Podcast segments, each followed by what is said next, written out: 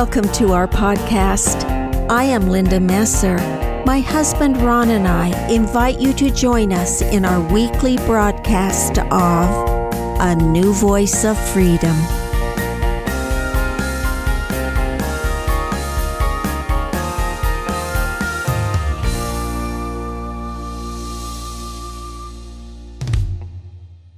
Welcome to season three of A New Voice of Freedom. The podcasts are taken from the four volumes In Defense of Christianity, written by Ronald Keith Messer. Podcast 224 is entitled A Layman's Argument for the Existence of God, Part 1. Following the publication of The Origin of Species, science and religion split as if they were mutually exclusive causing many to turn away from God, from the story of Genesis, and from religion and towards science. The split has become wider and wider. A relatively recent book entitled The God Delusion, a New York Times bestseller by the popular science writer Richard Dawkins, promotes an open antagonism between science and religion. Through the eyes of some, a belief in God is seen as evil. In a very strange diatribe against God, Dawkins, in the opening lines of chapter 2, The God Hypothesis, makes the following accusation. The God of the Old Testament is arguably the most unpleasant character in all fiction, jealous and proud of it, a petty, unjust, unforgiving control freak, a vindictive, bloodthirsty ethic cleanser, a misogynist, homophobic, racist, infanticidal, genocidal, filicidal, pestilential, megalomaniacal, sadomasochistic, capriciously malevolent bully. Those of us schooled from infancy in his ways can become desensitized to their horrors. I take no offense at people's personal beliefs, but in the above, Mr. Dawkins is a little too subjective to be taken seriously. Methinks Mr. Dawkins doth protest too much, perhaps fits here. The language drives the narrative. It demonstrates a tremendous ignorance of the God of the Old Testament. Mr. Dawkins, as often happens when writers have no distance from the subject, gives himself over to logical fallacies, cliches, and rattling hyperbole. The book is only convincing to those who already hold that opinion. An admirer of Mr. Dawkins' earlier book, The Blind Watchmaker, I have read The God Delusion four times. It is not science. It is an attempt to prove preconceived opinions.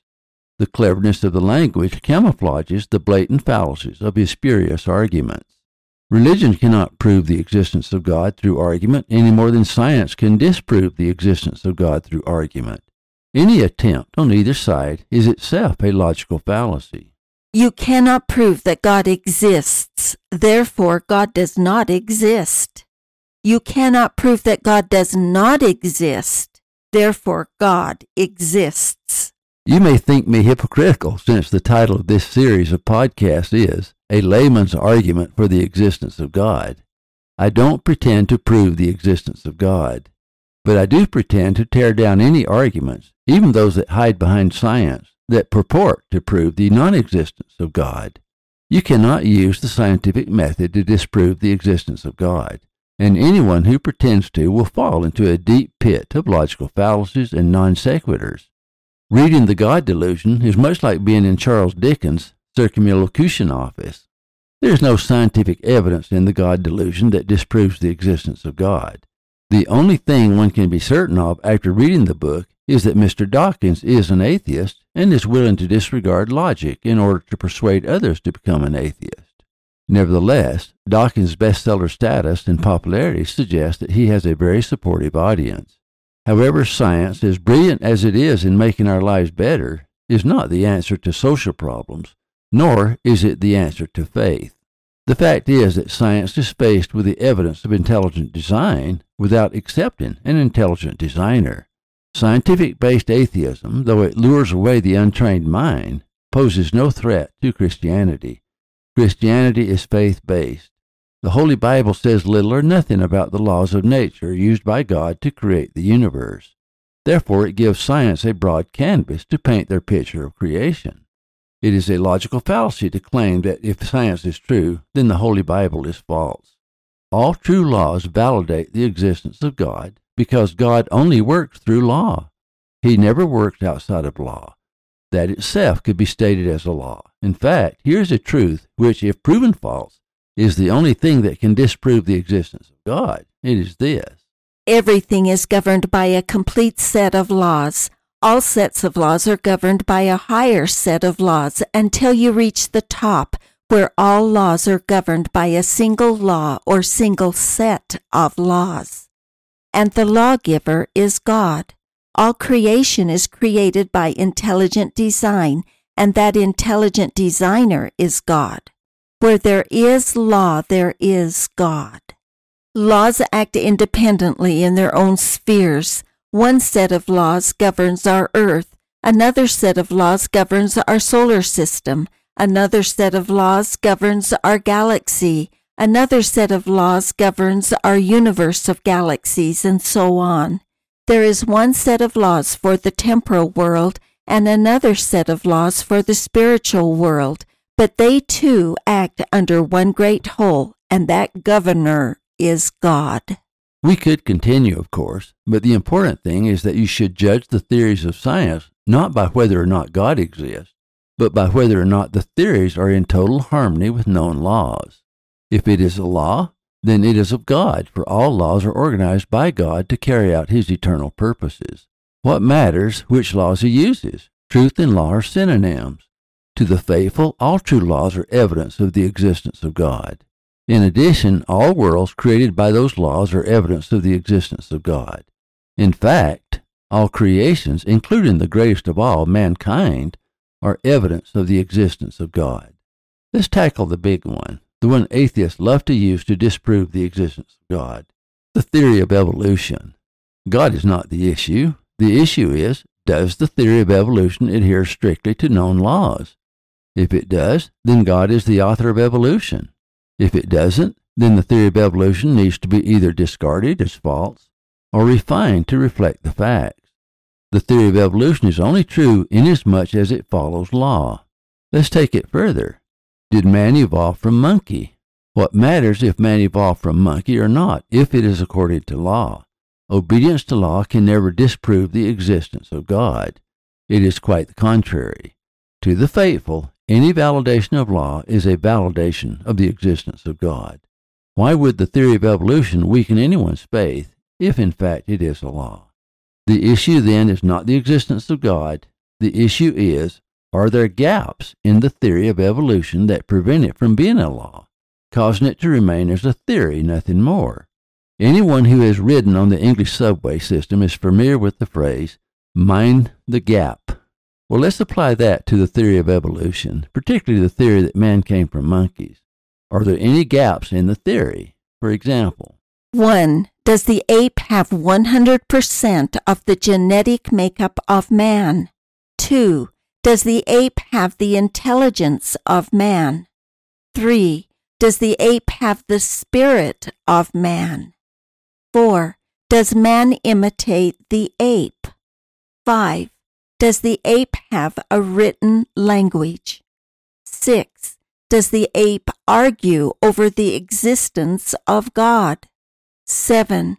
Does the ape create poetry, music, musical instruments, mathematics, literature, science, computers, etc.? 8. Does the ape create universities, churches, libraries, etc.? If the answer is no to any of those questions above, then there is no definitive proof that man came from monkey. The gap is too large. That is sufficient, but the list could continue almost indefinitely. The gap is simply too wide to provide any certainty, and in a purely scientific mind, any confidence. Parts of the theory of evolution could be argued as law. It certainly explains why we have so many species in a genus, but many of the theories inspired by evolution cannot be treated as law, such as the evolution of man from monkey. So why does science accept the theory that man descended from the ape? It is simply this. They think they have closed the gap. But how does science close the gap? They close it with the only God they believe in, the God of chance. That is not science.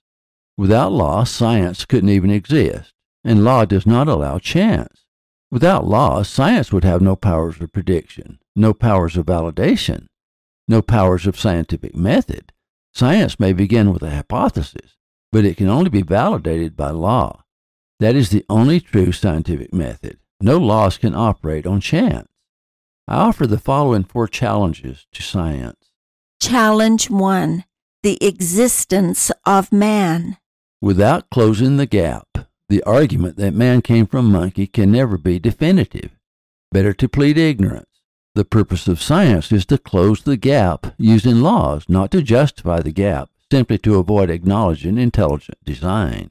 Challenge 2 The creation of the universe. How does science explain the creation of the universe? How did all the matter of the universe become organized into a singularity as small as a pinpoint?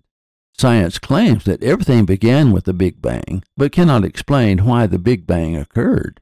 How did gravity organize worlds from matter that was still in the subatomic stage? Gravity only works with large clumps of matter. The gap is too wide. To sum it up, they bring in the same God chance, accident, serendipity of circumstances, the appearance of intelligent design. In the scientific theory, chance has to play a role in every stage. That is not possible. All creation is determined by a complete set of laws designed for a specific purpose. To science, by chance, the constants necessary for life on earth were created. By chance, the sun is just the right size and just the right distance from the earth. The long list of impossible coincidences caused by chance is amply provided by science itself. Until science closes the gap on every level, the argument that our earth, our solar system, our galaxy, and our universe were created by chance can never be definitive. Challenge 3 The existence of law. How can chance explain the organization of laws? Science entirely depends upon perfect order. Order is a product of perfect law. Without prediction, science is nothing. How does science account for the conditions of law? How does science account for the complete set of laws that govern our universe? How does science account for the order of the universe? Chance? Until they close the gap, the argument that laws were created by chance can never be definitive. Challenge 4 The existence of life. How can chance explain the existence of life, the variety of life, the complexity of life? The existence of chance eliminates any possibility of law, yet science explains the very existence of life as lightning accidentally striking a bowl of primordial soup.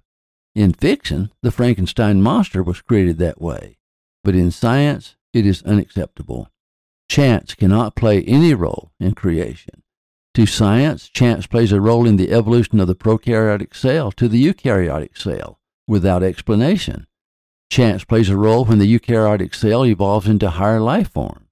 In fact, every point of evolution involves chance. At what point does probability break down? Well, it breaks down at the outset when the prokaryotic cell evolves into the eukaryotic cell. There is no scientific law to explain how that happened. Chance is involved when the eukaryotic cell evolves into thousands of specialized life forms, including man, all by accident. On top of that, one must have the physical universe organized in an Earth like ours, perfect for life, placed precisely in a solar system like ours, placed precisely in a galaxy like ours, without comprehending what life is. And from that serendipity of circumstances, life itself must evolve miraculously from a single cell that doesn't even have a nucleus. In effect, you have chance creating the physical universe. You have chance creating the biological universe. And you have chance bringing the two universes together, independently of each other, working in perfect harmony. Science has taken its cue from the Romantics. Their willing suspension of disbelief works in fiction, but it does not work in science. It creates a gap too wide to close.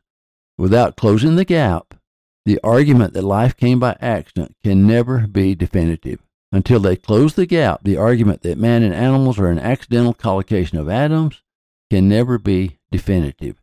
But those are the arguments that are used against the existence of God. The overwhelming evidence of intelligent design affirms the faith of believers. but God still chooses to remain invisible. God cannot be found by science. God can only be found by faith. It will always be so. Science can prove the existence of laws and the existence of perfect order in the universe, but they cannot prove or disprove the existence of God who chooses to remain invisible. Science would be better off to stick to law and leave God to the individual, but they cannot. They are threatened by the existence of God. Somehow they have come to the false conclusion that the existence of God is a threat to their authority. The irony is that as long as they continue to search for laws, they are on the road to truth. But the moment they try to use those laws to disprove the existence of God, they fall into fallacies of logic and place themselves in impossible situations. They must explain why there is no intelligent design in the face of the overwhelming evidence of intelligent design.